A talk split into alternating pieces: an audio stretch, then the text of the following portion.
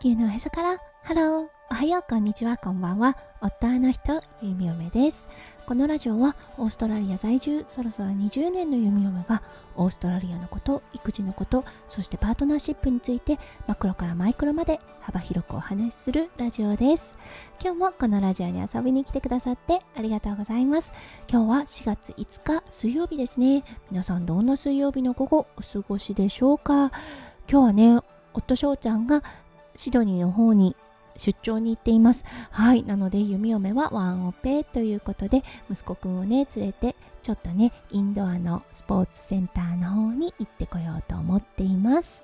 はい。それでは最初のコーナー、ネイティブってどう話す？今日の Aussie English。今日のワードは keep in touch です。はい、これだったんですが、友達とね、なかなか会えなくなるような状態になるときによく使います。これ、連絡ちょうだいねっていう意味です。ちょっとね、なかなか会えなくなってしまうかなっていう時に、Keep in touch ね、みたいなことを言うと、はい、連絡してね、寂しいからね、みたいな感じの意味合いがあります。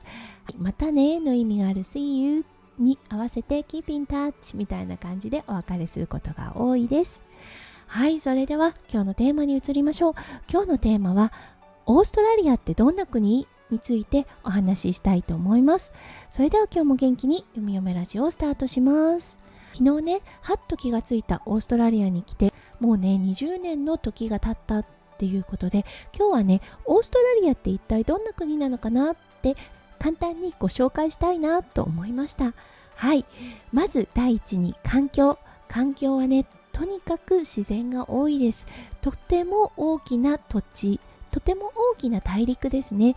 であるオーストラリア、はい、そして人が住める場所というのがとても限られています。はい、そしてね、人口密度も日本に比べたらとても少ないです。なのでね、ものすごくゆったりとした生活ができます。はい、そして中心地であるシドニーとはいえ、緑がとても多いです。そして海も多いです。うん、首都のあるキャンベラは内地というか、はい、海のない場所となりますが、結構ね、メジャーな都市は海に囲まれていることが多いです。はい、それくらいね、自然がものすごく豊かな場所、国となっています。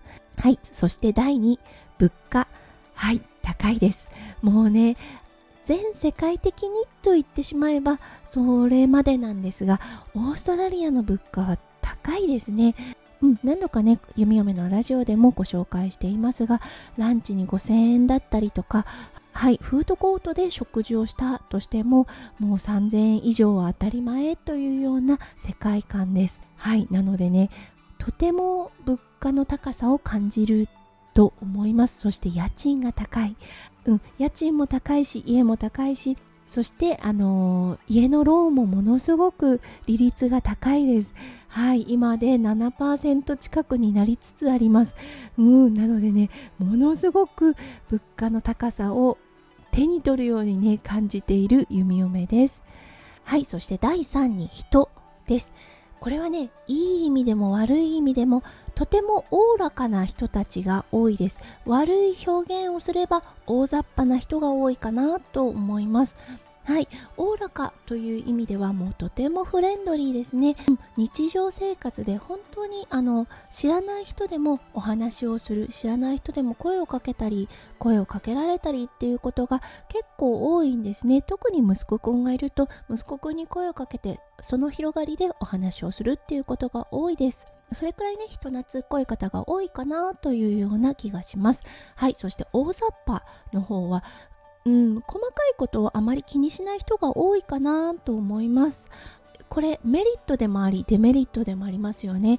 はい。メリットで言えばストレスをね、あまり抱えなくていい生活ができるということで、弓嫁はこれとても恩恵を受けています。看護というお仕事、とても深刻な場合もあります。ただ、それが常時ではないんですね。はい。ちゃんとこう、息抜きのできる空間時間があるっていうことで、はい、いつもね気負ってないっていうことでとてもねありがたいなと思います。はい。そしてねデメリットの部分の大雑把。そう。これはね何かを頼んだ時にしっかりプロフェッショナルに最後までやらないというところがありますね。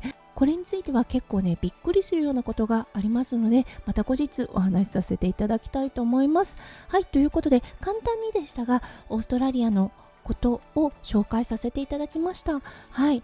すごくね明るいなっっていう印象がある国だと思います。それはね水に囲まれ自然が多いからなのかもしれませんがそしてねやっぱりあの太陽が出ている時間っていうのが多いからかなとも思いますが日本からオーストラリアを訪れた方は開放的と感じる方が多いのではないでしょうか。はいということで今日も最後まで聞いてくださって本当にありがとうございました。皆さんの一日がキラキラがいっぱいいっぱい詰まった素敵な素敵なものでありますよう弓嫁心からお祈りいたしております。それではまた明日の配信でお会いしましょう。地球のおへそからハロー弓嫁ラジオ弓嫁でした。じゃあね。バイバーイ。